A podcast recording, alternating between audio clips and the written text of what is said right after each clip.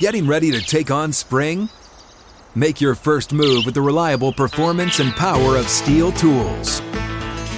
From hedge trimmers and mowers to string trimmers and more, right now save $30 on the American-made Steel FS56 RCE trimmer. Real Steel. The FS56 RCE is made in America of U.S. and global materials. Offer valid through June 16, 2024. See participating retailer for details.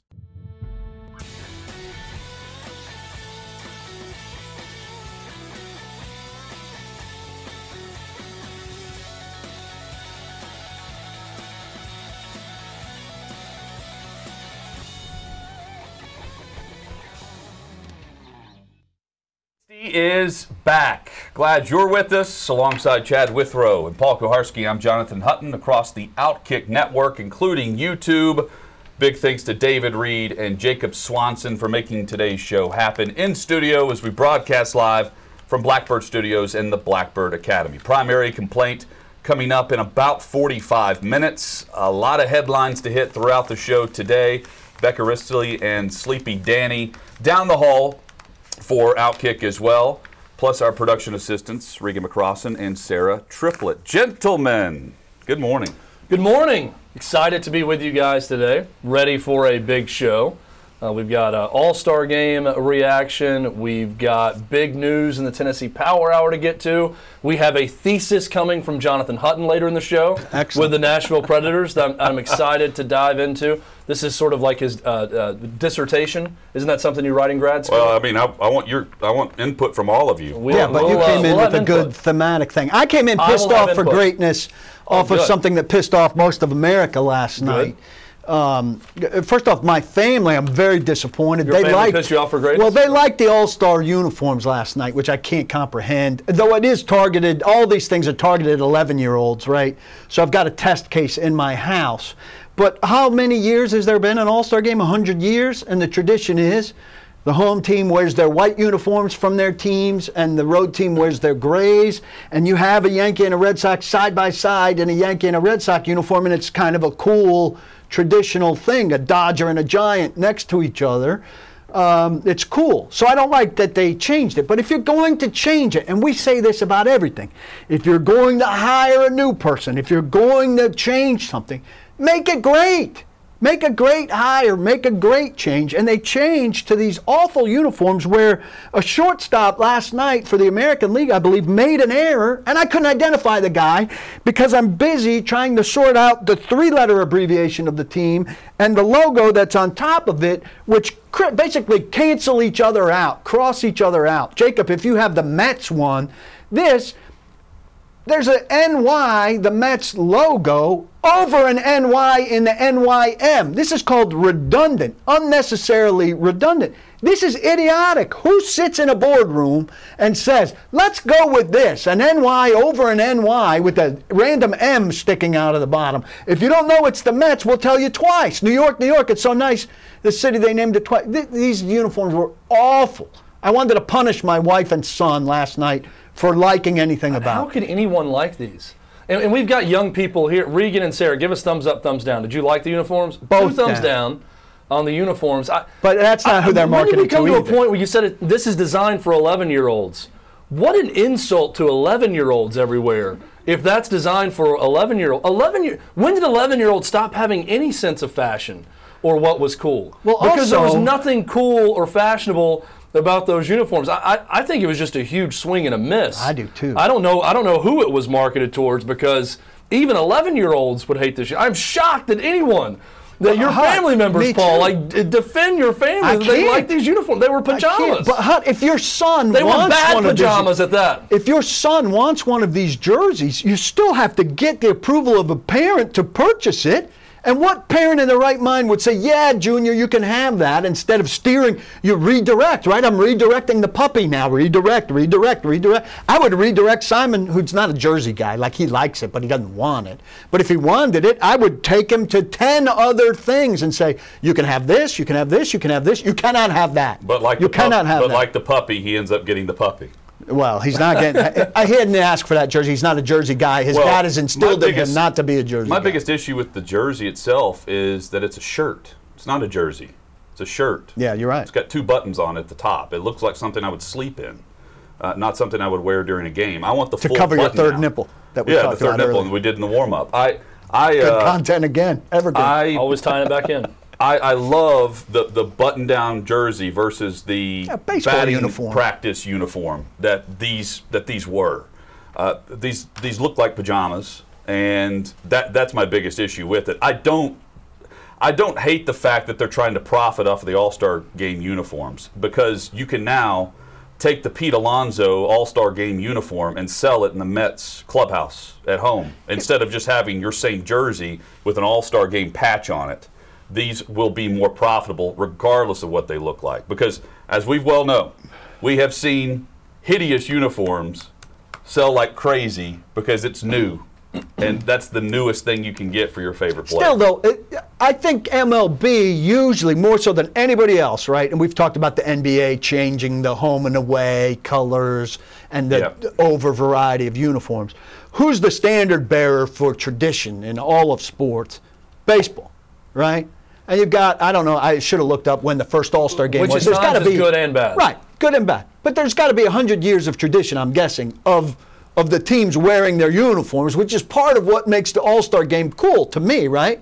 Of all the pageantry and all that stuff that goes with the one legitimate All-Star game that still has something to it, even though the two leagues, interleague play has done away with some of that.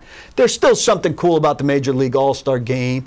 And part of that, to me, as a kid, that I'd still like to see the echo of, is that when you're lining up for the anthem or you're in the on-deck circle, I could see an Oriole and a Yankee standing next to each other in their uniforms. Same color, so they're both in white or they're both in gray, so it's clear they're on the same team, but they're wearing their own uniform. Same thing for the Pro Bowl. It's cool to see the helmets the same, different, right, in the same uniform, and that's part of what made the All-Star game cool. Doing away with that for money, and I can't imagine these things sell. I want to track how these sell.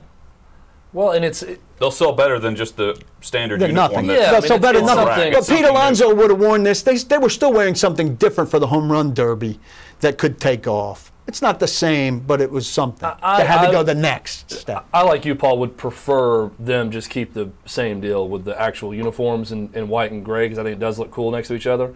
I'm also not going to criticize someone for trying to make a buck and trying to do something different, so I'm okay with changing up the uniforms from that perspective. But why not tie in the host city? Why not tie in it? This they didn't is have what time. It was supposed to be in Atlanta. It's true. This is what I found out. Well, they could have worn Atlanta uniforms, else. Hank Aaron throwbacks, because they were doing a Hank Aaron uniforms. Thing. They took them. I mean, well, they still wore 44 for Hank Aaron during the home run. But derby. I mean, they took it away from Atlanta, which was a dumb move, also. But do something that ties in the city. Do something that's a throwback. The All-Star Game in baseball, the Midsummer Classic, it's a classic throwback type event. 9 times out of 10, throwbacks better than some marketer or someone in a league office's vision of the future. Okay? Maybe, I can't even think of one off the top of my head, there's been a time where someone's tried to come up with a futuristic jersey that looks okay or that's different from everything else. But you really can't go wrong with a classic look. So if you're going to play the Midsummer Classic, the All-Star Game, wear uniforms from the 1910s if you're going to do something. I like it. Go back to that and then tie in the city where the game is being hosted. That way there's a different theme every single year. And if you're someone who's a collector of these things or you want to buy something different, you know, if you're in the city of Denver, you're in Colorado, you may be more apt to go get the Denver-specific All-Star Game uniform for that reason. Reed will be decked out and dressed to the nines for an upcoming softball tournament that he's playing in. And he will look better than the All-Stars did last night in Colorado.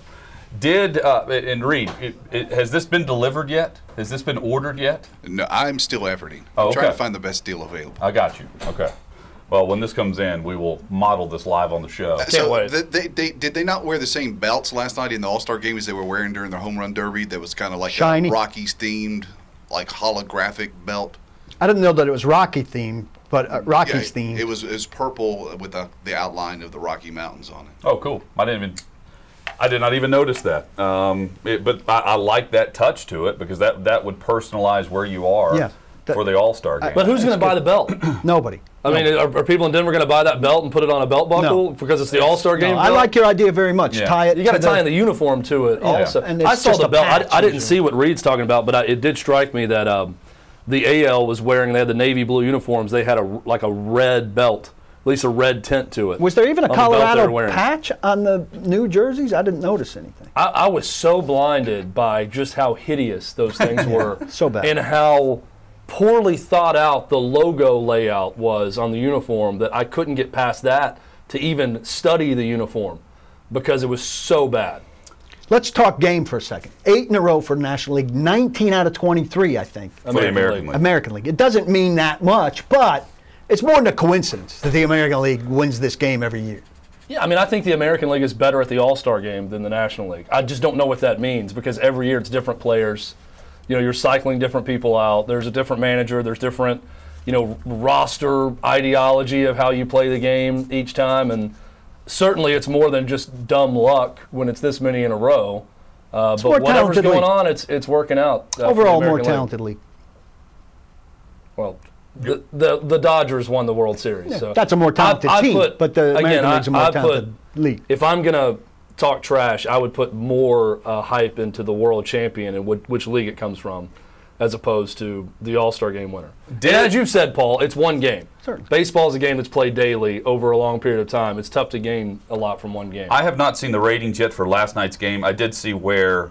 the Home Run Derby peaked at around 8.7 million. Wow. And that was... just under the NBA? Yeah, which tells you how bad just the NBA... just under the NBA final. How far the NBA has fallen. That's really good for baseball. Really good. Well, so... no? Yeah, I think it's great.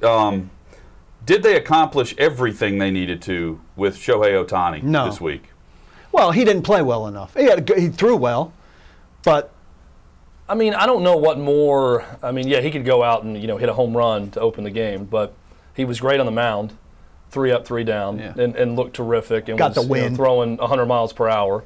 He hit a home run 513 feet in the Derby and then turned around and threw 100 miles per hour the next night. I think that they didn't do a good enough job advertising that home run as a singular moment in that, and he didn't advance, so that hurt him. Hey, they did a good enough job advertising. I'm sorry to cut you off, Chad, but he didn't captivate the way he might have captivated. I think that 8.9 million for the Home Run Derby is a good indicator that they did an effective job marketing Shohei Ohtani. Average was in the sevens, and then it peaked with Ohtani in the first round. For the All-Star game, I think that shows that people were tuning in for that.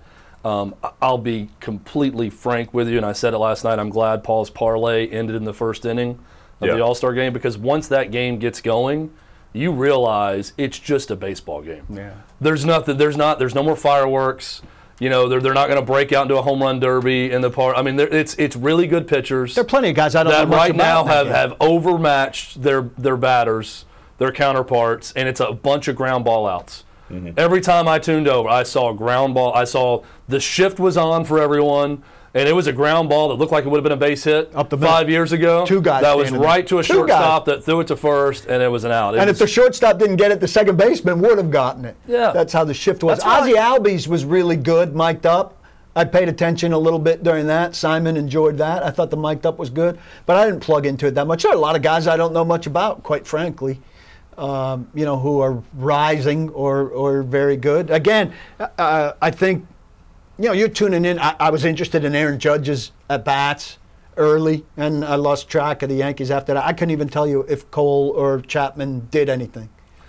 I think if you're looking for an indication that baseball can get much bigger and appeal to a different audience, you look to Monday night in the Home Run Derby. That was it. That was a packed stadium. That was an energetic in-house experience. That was a fun, fast-paced experience on television, and it featured some very vibrant stars that were, you know, bringing Gatorades out to guys and calling guys on the phone, and it was a fun, personality-filled event. And I think some of what the All-Star Game does that's really good is I would tune in just for the mic'd-up segments. I know, Hutton, you like that as well. Freddie Freeman was really good. Albus and he was talking about Ohtani. The Tatis reaction when he was mic'd up to the Vlad Jr.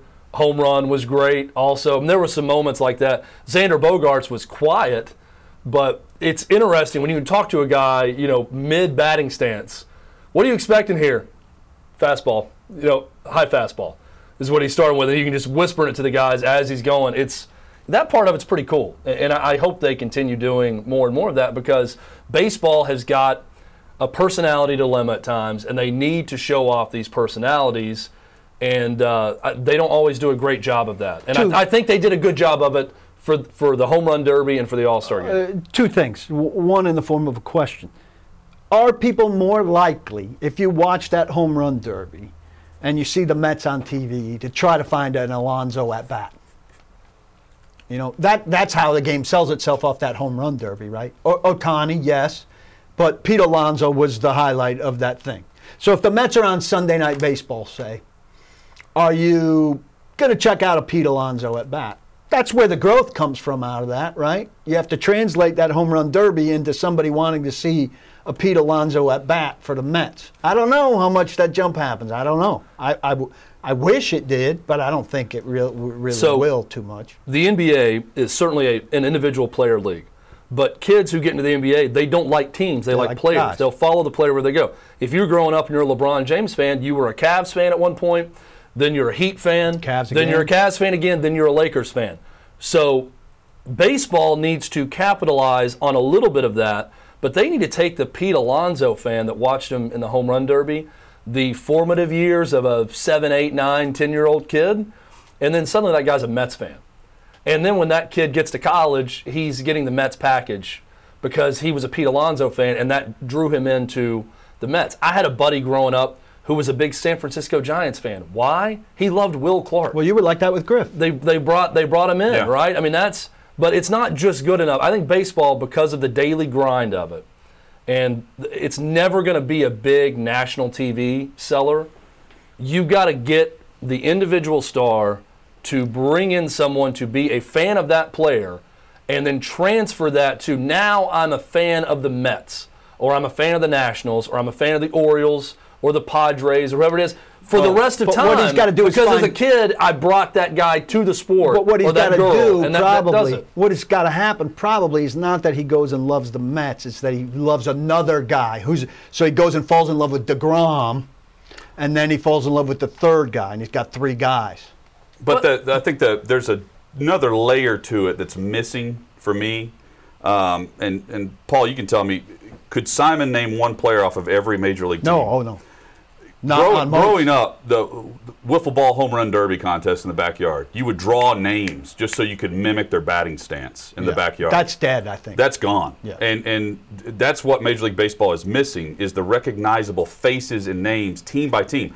You grow up, you're watching the Braves on TBS, you're watching the Cubs on WGN, if you grew up in the 90s, and you're watching Griffey on Sunday night and Wednesday night baseball because it's the late game on the West Coast, and you knew the Mariners lineup. And by knowing the Mariners lineup, you knew all the West Coast teams that came through Seattle and every team that they faced on the West Coast.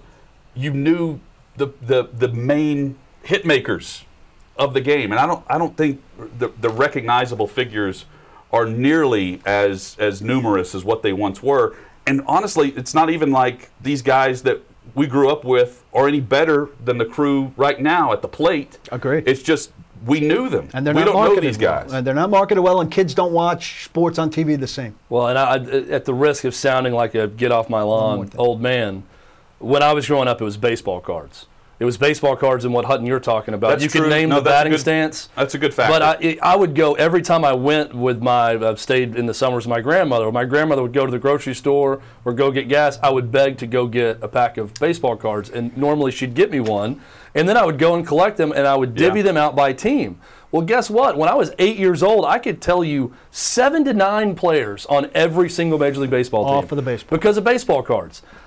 Transferring that to basketball. I think NBA Jam in the late 80s throughout the 90s, you knew 2 players on every team, regardless of how bad they were. You knew about Lohaus on the Bucks because he was one of the 2 guys who would scroll through on NBA Jam. That was one of their star players on the 2-on-2 version of NBA Jam. I don't even know what NBA Jam is. What is video game? This is really showing now. Paul, by the way, this is no risk of me sounding like Paul now is the old man to get off my lawn that he doesn't know what NBA Jam is. Is there a baseball video game now that's a home run derby that has a representative from every team?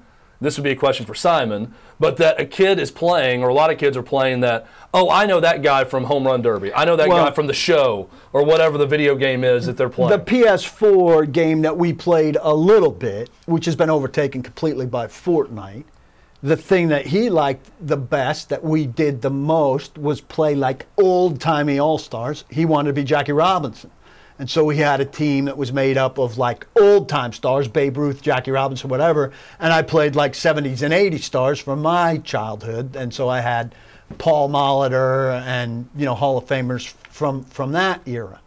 But you could play modern-day teams, and you could probably go mix it up if you want, but what kid's doing that these days? Not many. I had another topic off of this. Vlad Guerrero, MVP of the game. Let's go back to the Stephen A. Smith brouhaha. Vlad Guerrero's dad was playing for the Montreal Expos when he was born. So he was born in Montreal. He's a Canadian citizen. His mother learned to speak French when she lived in Montreal, later moved with him to the Dominican Republic, which is where he spent most of his early childhood. His post-game interview was in what? Spanish, with a translator. Another big star of the game, a All-Star Game MVP, second-generation guy, along with Bonds and who was the other family that have been MVPs of the All-Star Game, I think, right? Or hit home runs in the All-Star Game. Yeah, the Griffeys. But here is another guy, rising star, fantastic ball player. You take the debate over Ohtani not speaking English and his marketability, and I'm not saying there's anything wrong with him not speaking English, though it's a little bit surprising because he's the son of a guy who played in the major leagues for as long as Vlad Guerrero did, but he was raised in the Dominican Republic. He's also getting hit on two sides because he's not on an American team. Right. He's in Toronto and he's speaking Spanish, and you know, if you let's go back to the Montreal Expos, that's a French and English speaking area, right? So if you're speaking, so here, after all the debate about Ohtani not speaking English, here's the MVP of the game who also, he probably speaks some English, but he's more comfortable speaking Spanish. He does his post-game interview about getting the MVP award in Spanish. I just, there's also, so there's no debate to this. I mean, we can debate Stephen A. Smith and the punishment and all of that. You're less marketable to an American audience as a non-English speaker. Yes, that's why I brought up the example of Ronald Acuña Jr. yesterday. Right, so here, he does everything with an interpreter, and he would be a much bigger star. Probably, I don't know, but I'm guessing it would help him. I think we can factually say that. Yeah. If he spoke English as well as Spanish, so the biggest star doesn't mean he has to learn English though. He can do whatever he wants. So the biggest star coming in, using a translator. Biggest star going out, who wins MVP of the game, using a translator. Pete Alonso goes out of the weekend. Probably is the guy who gained the most. Yeah. And I'll also say this, you know, if you're, we're talking about marketability, and we mentioned this a little bit with Becca Ristley, he's going to stay in Nashville. That makes his long-term marketability and connection to the Nashville market so much more than going back to Finland after the career. Ronald Acuña Jr., I'm guessing, is going back home for a good chunk of the offseason or going somewhere else. I think the same could be said for all these stars. If they plant themselves in their market, in their city, and part of that would, I guess, also be more than likely eventually learning the language if you're Vlad Jr. or if you're Ronald Acuña Jr. or if you're Shohei Ohtani, let's say. That ups your level of marketability when you're an actual resident in that city that you're playing in. And you're not just spinning the winners in a different country. But don't underestimate Pekka in Finland. Pekka in Finland probably is more recognizable on the street than he is in Nashville. Yes. I mean, Definitely, right? He's a national hero. He's been on the Olympic team, and there aren't that many sporting heroes in Finland per capita compared to here, right? Oh, and so he's not buying himself a beer in Finland. He could buy himself a beer in Nashville. I mean, we know firsthand, based on that, with Antti Mäkinen, the Finnish play-by-play voice. Who came just for him. Who came, he flew here just for the Stanley Cup final because they had a Finnish goaltender and they had the name in the sport in Pekka Rinne doing it. He's by far more recognized there than here, by far. So it's a matter of where you want your celebrity. And that's part of the reason why a lot of people thought he was going to go and play there at the end of his career. Cherry on top kind of thing. And he's going back there for the summer, and then he's coming back here for the hockey season. That's the way they phrased it yesterday in the presser. Coming up, bad news in the NFL with Richard Sherman arrested. We'll give you the details on what we know through that. Also, we'll get into the details of Game 4 of the NBA Finals, which tips off tonight, and it includes our 360 parlay. It's all straight ahead on OutKick 360.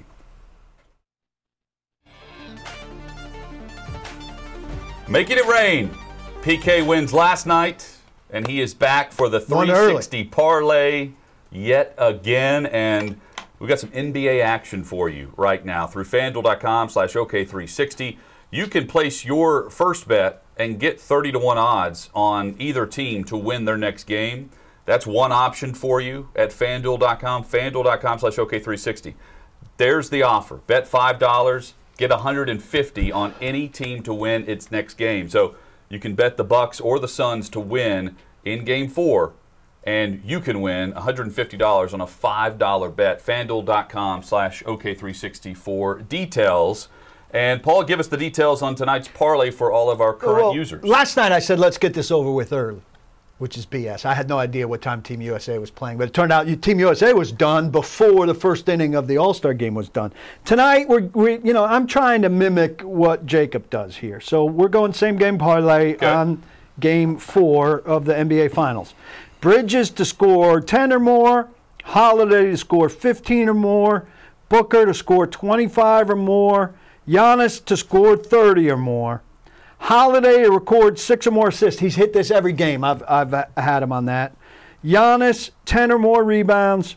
Ayton, 10 or more rebounds. Middleton, 2 or more threes. $5 pays almost $41. It's plus 717. What do we think? Chad, your initial reaction this morning was we will win all but which one? One. I don't know which one. Just pick any of them. He thinks we're going to win 7 of the 8. When I saw the length of that parlay, I immediately thought, I don't care how good the odds are on all those individual things happen. You always miss one. We're going to end up at the end of the night thinking, I wish we'd have had a 7-leg parlay. All right, I'll tell you the one. We really should have just taken one off. We're only going to. I'll tell you the one that concerns me the most is Holiday scoring 15. Booker concerns me. Booker's been over 25 the last 2 games. Booker concerns me. I think the Suns bounce back. I think tonight's going to be a close game. What do you guys think? I think it's a close game. And I think the Suns win it close. Well, the Suns just did not hit. I mean, just to be very simple about what Game 3 was, the Suns just didn't hit their shots. And Milwaukee did. I thought that was going to be a Milwaukee night no matter what. The first game back. And Giannis willed them to that victory, but he was sick. He's been really good. But the Suns are the better team. They just did not hit the usual shots we're used to seeing them make. And if they do, this is a tight game, or they win in Game 4 tonight.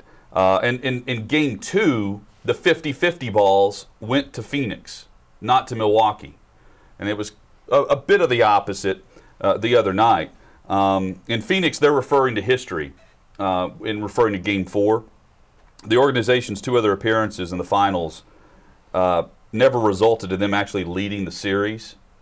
And they have a chance now to take a 3-1 lead going back to Phoenix, which is massive for them. So they're viewing this like this is their last time in the Deer District. Yeah. I think it is going to be a 4-2 series, but feel like a handy win by the Suns. I think this is so cliche to say, the pivotal Game 4. But this really is. I think that's one of those going right down to the wire. This is the pivotal Game 4. I think if Milwaukee wins, this is a 7-game series. I think if Phoenix wins, they are going home. And as Hutton said, they have visited the Deer District for the final time. They're going to go back home and win it. At that point, I really think it's either it's going to end in 5 based on tonight, or it's going the distance based on tonight. One reason I'd like to see it be a 7-game series? Maria Taylor. Because her contract is up before Game 7. Oh, really? Yeah. Has anyone paid any attention to that actual show? that she's hosting? I haven't watched a second of the countdown. And at halftime, it's very short. She comes back, she talks for a couple seconds, the guys talk for a couple seconds, and that's all commercials. I mean, they jam in every imaginable commercial. I haven't watched a pregame at all. They, I just feel like all those one-on-one interviews and things, I feel like you see them already on SportsCenter. Like the same type of conversation. Sit down, and so, there's not that much to it. Yeah, I don't pay attention to their pregame show. There's just, and I'd say that about any pregame show, there's no real reason to tune in unless you have this huge personality that might say something crazy like a Charles Barkley. Inside the NBA guys, they'll say exactly what they're thinking. For the NBA, you're saying? Yeah. I mean, there's no X's and O's with this. No. Like the big talk in Phoenix, I was reading the paper out in Arizona, and their talk is we need to build the Giannis wall. You got to build the wall and keep him out of the paint and keep from dishing. I mean, there's no – it's just – it's all very simplistic. The pregame show is not really getting in deep on the – drawing up plays and telling me what they're doing. I feel like in football you can do that a lot more. In baseball you can talk about pitch location, different things that hitters do against a certain pitcher. Are you big on pregame for anything, though? I buy into the game planning aspect of things. I just don't think there's much of it in the NBA. I'm not big on pregame shows for much, unless it's like a Game 7 maybe, or the Euro finals where the whole tournament had built up, a singular game like that. But for a series, like on a regular game, even a World Series, Super Bowl, I don't watch much pregame. It's just too much. I like Super Bowl pregame. I watch all the pregame. In the background Super Bowl. While you're cooking, or but I like pre-day shows. I like College Game Day. I like pregame. I like the Fox pregame show. I record that also. I like NFL pregame day shows about every game. Mm-hmm. I think when it's a once-a-week event, it plays well. I'm not as big on televised pregame, game singular shows, especially what ESPN does to the NBA. I'm just not interested at all in their pregame activity. NFL Countdown on ESPN. Hutton and I, for years and years, haven't seen it most of the time because the Titans play at noon Central most of the time. And on the rare occasion when they play a 3 o'clock game, I see it, and I'm always disappointed by it, always. I like the NFL pregame shows when I get to see them because of the newsworthiness of it. Those shows actually break news. Yeah, but it's all tweeted out at the same time or earlier, so you get it. It's a matter of how you get it. And see, I like how they package Tom Rinaldi's pieces on College Game Day. Now he's with Fox, obviously, so he'll be doing stuff for the Fox pregame show. But I like when they have those elements of pre-produced, cool package, maybe a story you didn't know that's well done, then analysis from good commentators on the pregame show that goes back to that, then some X's and O's stuff. An example of what ESPN or anyone that has these contracts could do. You've got the resources. Bring in the dude who runs Half Court Hoops, for instance. I love that Twitter feed. And he breaks down every set that he'll see in the NBA Finals. Bring that in and then show that and show something that's going on in the game and something to watch. Just a different element. Spice it up with some different elements to a pregame show and it'd be more interesting. But now the spice with the pregame show is Maria Taylor and Rachel Nichols. But all the controversy around that, is anyone now tuning in because of that? No, I don't think so. I'm tuning in for it if she's not there for Game 7. Because she stepped away? Well, I'm very curious to see what they do if she's not there. I mean, that's going to be a lot. Andrew Marchand's going to be all over that, and Richard Deitch, right? If this series goes to where her contract is expiring, what are they doing? Well, what if they put in another host and they just who is that other host? Is it Rachel Nichols? Well, no. She could say no. I mean, if you're Rachel Nichols and they went back to you in a pinch ESPN, and say, can you do Game 7? Or do you say they're not going to put her in? But if they asked her back, then she gets back in good graces by saying yes. There's a whole bunch of politics going on there. I don't understand how she would ever be in bad graces with ESPN, given everything now. She's not going to be asked back if Maria Taylor says no to Game 7. Dude, the only reason Rachel Nichols is still with ESPN, I think, is because she's got lawsuit ability against them because they recorded a conversation in a two-party consent state. If I'm Rachel Nichols, I am sprinting from ESPN if that apology was forced. To where? to wherever she wants that's not ESPN. She is very good. I understand that. She can go to a number of different places. This idea that there are a lot of alternatives. Fox doesn't have any basketball. She's a basketball person. She can do more than basketball. She's covered the Titans here in town. But I think she's done different things. Basketball. She's got a lot of time invested in basketball sourcing and in basketball relationships and stuff. I just think this go elsewhere. There's only so many places you could go. Maria Taylor apparently could go be Tirico when Tirico goes to be Al Michaels. But beyond that, there's not a lot. I just think in public perception... Rachel Nichols left and came back. Well, ESPN is different, obviously. But given what Stephen A. Smith said a couple different times, also, you know, there's been a few incidents where he's been forced to apologize or close to it this week and hasn't been suspended, hasn't been taken off any assignments or anything like that. From a public perception standpoint and what Rachel Nichols probably knows, I think Rachel Nichols has ESPN by the balls on this. I think so too, because of the lawsuit. I think, and if I was Rachel Nichols and they came back to me and said, you know, hey, we need you for Game 7, if Maria Taylor left, nope, sorry, you made your bed. And they're putting out an internal memo now that Outkick has to all their employees about a town hall meeting they're going to have on race relations, where they say, make no mistake, Maria Taylor earned that.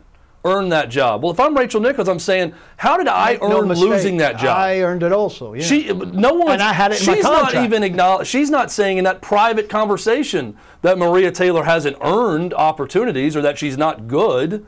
But my response would be, well, she may have earned it, but what have I done to lose that job? Explain to me why I'm not working out. If you're Rachel Nichols, I think she's in a good spot with ESPN right now. The one thing she could do is say, I'll take Game 7 if we're going to talk contractually about me having Games 1 through 7 next year and the year after that and the year after that. She just comes back and says, I'll take half of what Maria wanted right now. Let's sign on the dot. I'll take $4 million, all right? Not the $8 million she wanted. I'll take $4 and be done. Let's do it. Half, Eddie. Richard Sherman arrested and booked this morning in King County Correctional Facility in Seattle on burglary and domestic violence charges. And here is the actual status where the bail is denied, and that's been making the rounds. Richard Sherman booked this morning, 6:08 a.m. Bail was denied because they're investigating this incident as a felony. We're going to put this on the screen so our viewers can watch this and see this. But the charges are burglary, domestic violence, and bail denied, which is a strong indicator that whatever happened, and details will come out on this, is, just to put it simply, not good. There is what has been circulating this morning, and we have seen statements from multiple outlets, including the NFLPA, where Sherman's on the leadership board. Yes, and the NFLPA pretty assertively, pretty proactively put out a statement. We were made aware of an arrest last night of one of our player leaders for an alleged domestic violence incident and have activated our domestic violence crisis protocol for the protection and support of everyone involved. We'll continue to monitor, blah, blah, blah. I mean, to me, I haven't monitored what the NFLPA's done regarding incidents involving its players, but Richard Sherman's a very big union guy, and they've addressed the fact that something big's gone on with him pretty quickly. I respect that, as opposed to hiding. Feels out of character for Sherman. You know, when this hit, everyone was doing a double take, just based on seeing his name associated with an arrest. It's a big story. And yeah, that's going to be the headline that dominates today, is what happened and exactly why he's being held without bail. The INV on that graphic we put up indicates that they're investigating this, as law enforcement is, as a felony charge. So again, whatever details do come out, not going to be good for Richard Sherman, who is currently a free agent, looking for a team as training camp nears in 2 weeks. Doesn't look likely at this point. Coming up, primary complaint. We are ready to go. Several of the submissions to 360 at outkick.com have been excellent. We'll play some of those, and you can join us as well at 855-208-8806. But first, let's tell you about MyDoctorHank.com/Outkick. Look, erectile dysfunction affects over half of all men. It does not have to make you feel like half of a man. Since 2017, My Dr. Hank has been making America hard again. My Dr. Hank helps you get low-cost ED meds and overcome the psychological and emotional barriers to getting ED treatment.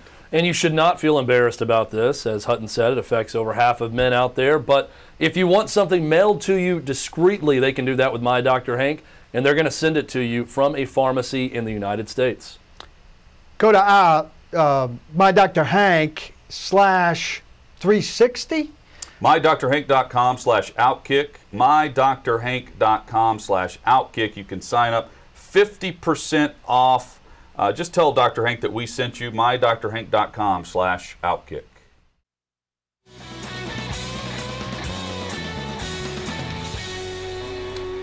Outkick 360 across the Outkick Network. Glad you're with us alongside Chad Withrow and Paul Kuharsky. I'm Jonathan Hutton. It is time for my primary complaint.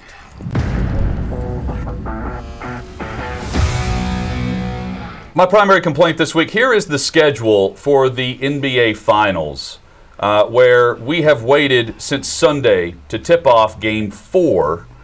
But this is more than just the NBA Finals schedule. It's the entire playoff pace.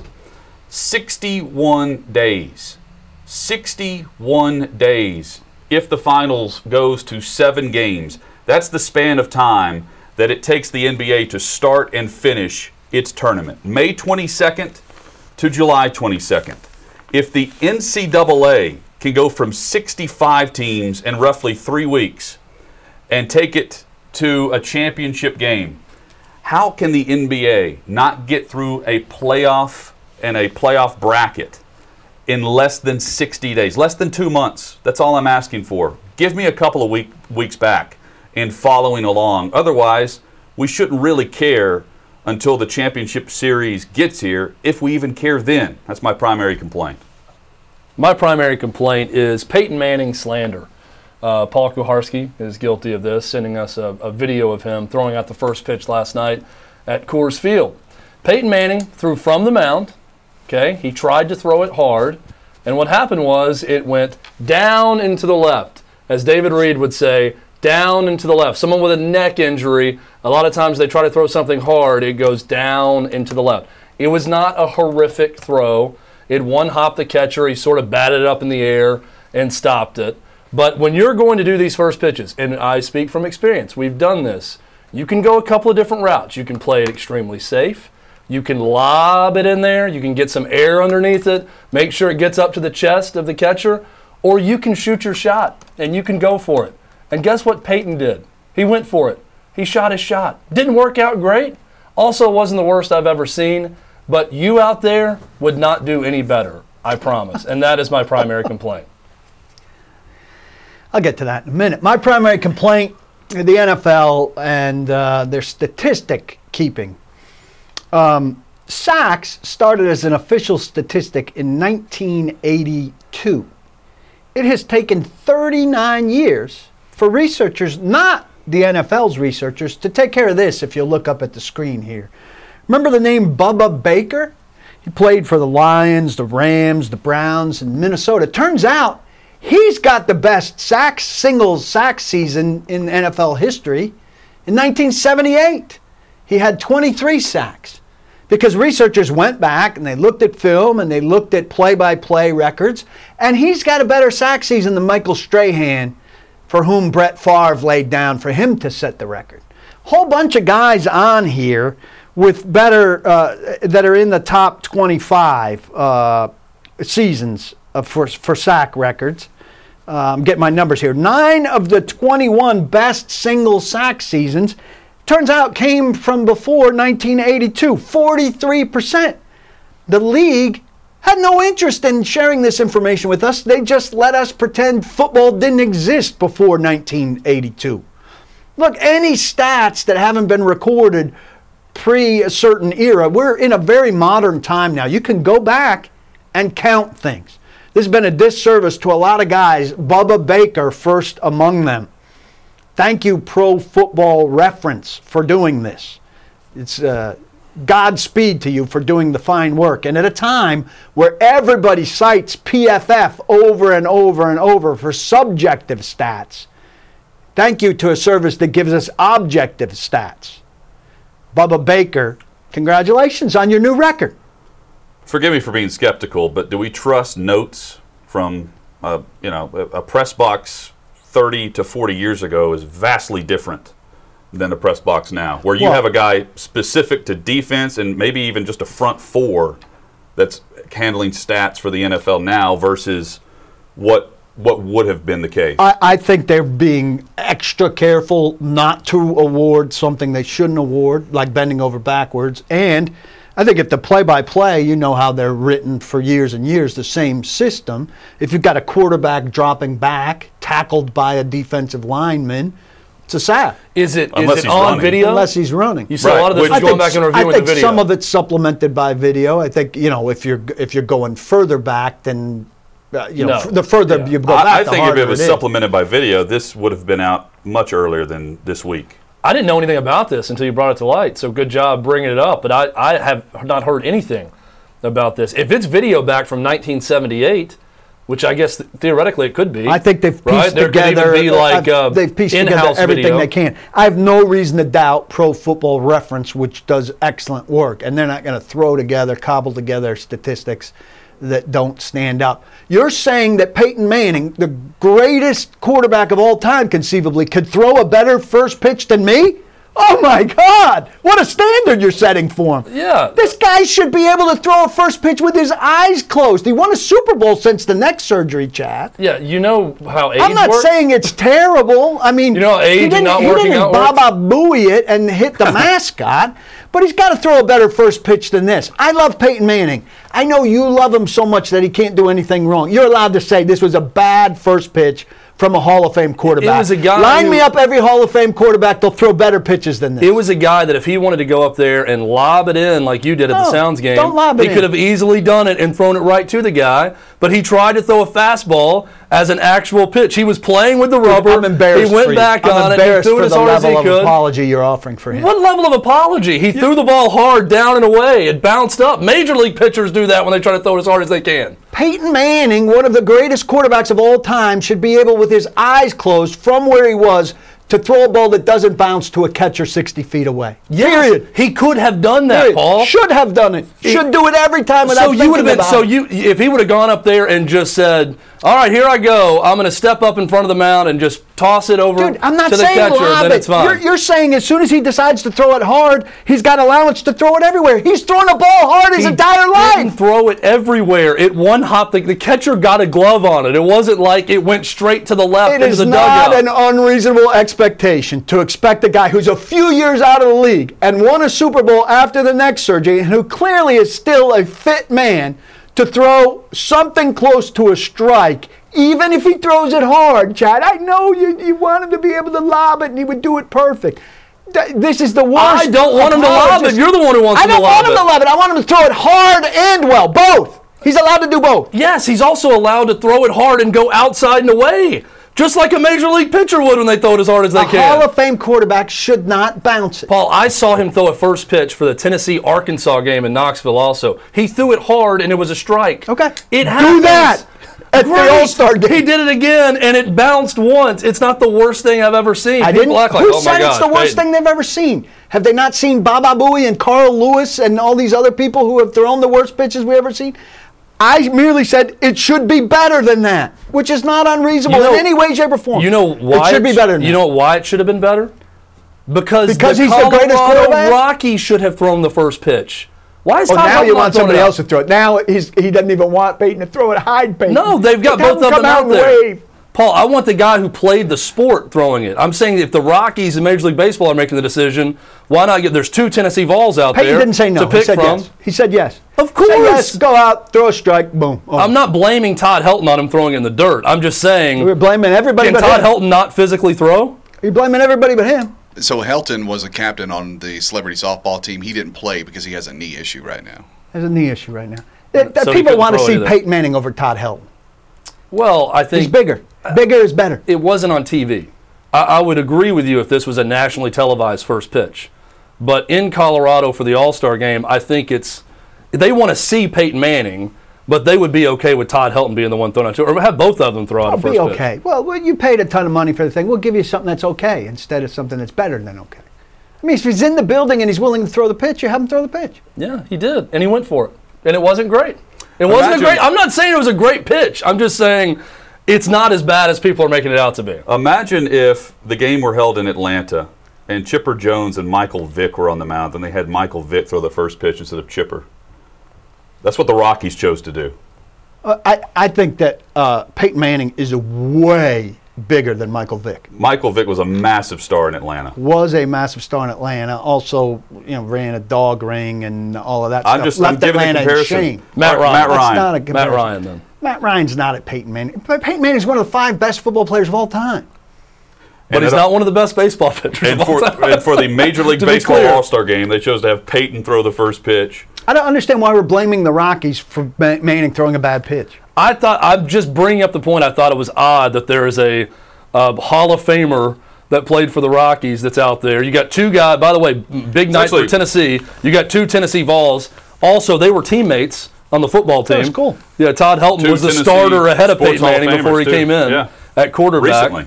The only reaction to that is, the only reaction to anybody watching that, especially Tennessee fans, is, I wish he threw a better pitch. Well, but here's the state of Major League Baseball, though. He could have done better, for sure. We have spent more time today discussing the uniforms and the first pitch than anything that happened last night.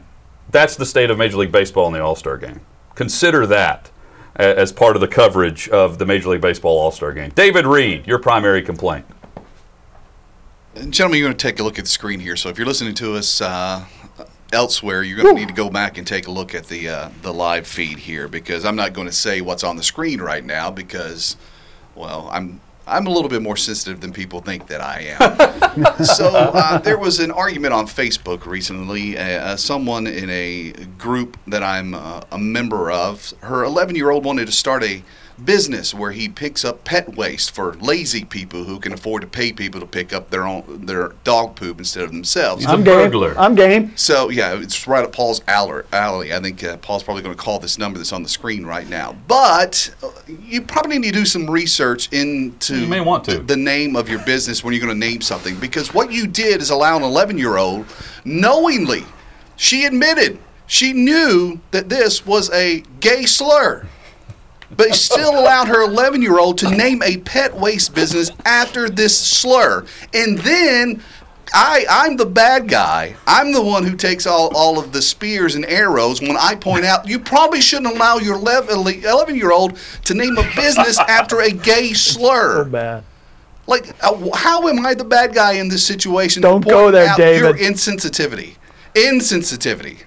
Not sensitivity. Your insensitivity. I like the clarification. Look, I'm not all into cancel culture, but how is this still being allowed? How is this still on Facebook? If I say something about COVID, I get to go to Facebook jail for 7 days. But this is allowed. That's my primary complaint. It's a 5-star rating for service. I think it's probably also an indictment on the success of the business that they haven't been canceled yet. 5-star rating. Yeah. Apparently no one's doing anything with that company. This is the most attention it's gotten yet. But Reed brings up a great point. It's always the person who rings the bell and points out the error that gets condemned, and not the person who made the error.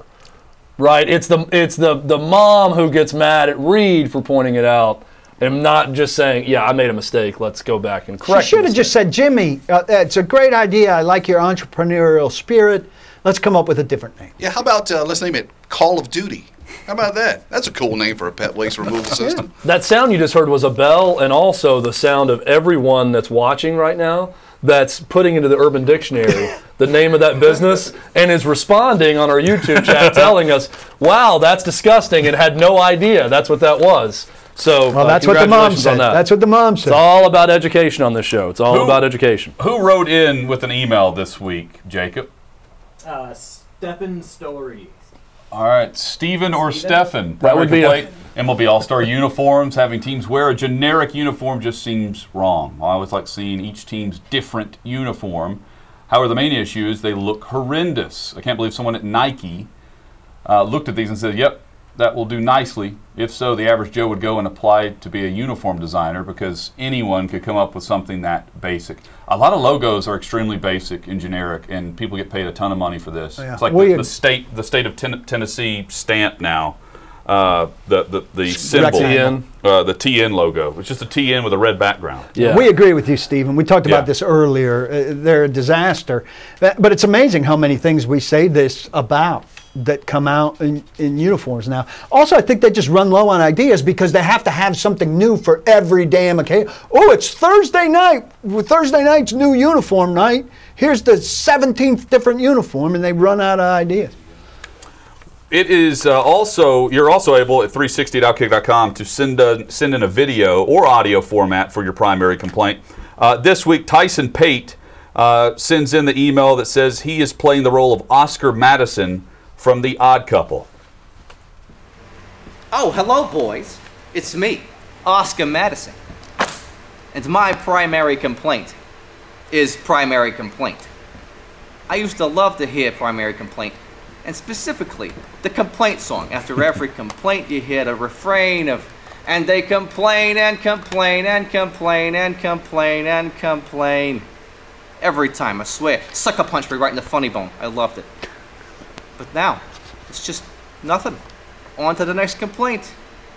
So, I know Outkick is freshly flush with all that Fox cash, so do the right thing. Pay whatever royalties need to be paid, and make primary complaint whole again. Also, shout out to Kumar Raka. He's gonna be huge. Let's go Mets! Let's go Mets! Mets. Appreciate it. The Mets suck. That's well done. Great job, Tyson. That song is sung by Tim Robbins, and it's from a movie. I can't remember the movie now. It was a bad movie. Is there a way to have our in-house band, Dad's Acid, record their own version of that song and not get in trouble? I think that's the way to go. I like the idea of just going to Fox and saying, we need this song. That, too, is a possibility. Let's just start there. It can't be that expensive. I know Fox is good for it. The last I checked, the Fox Corp is good for the money. Maybe they produced the film. Yeah. Oh no, we actually have it. We 21st Century Fox put out the film, so we have it. Have fun. Go to town. That song is from a group named the Vandals, Paul. I don't know where you got Tim Robbins. Some people have work, others do not, and they complain and complain and complain and complain and complain. That's what it's from. And it was a.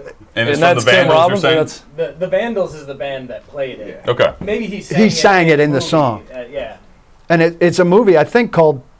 I thought it was called Tom Roberts. He's a politician. Hold on, Tim Robbins played a character named Tom Roberts. Yeah, but that had to be confusing for him. It doesn't seem right though. You said Tom, you mean Tim, right? No, oh Tim, no Tom. Okay, Tom Roberts. Coming up, the Tennessee Power Hour. Stick with us for Outkick 360. Hey, it's Jonathan Hutton. Thanks for listening to Outkick 360. Be sure to subscribe to the show to have the latest podcast delivered to you each and every day. And give us 5 stars. It helps us grow our network and provide you with more great podcasts like this one.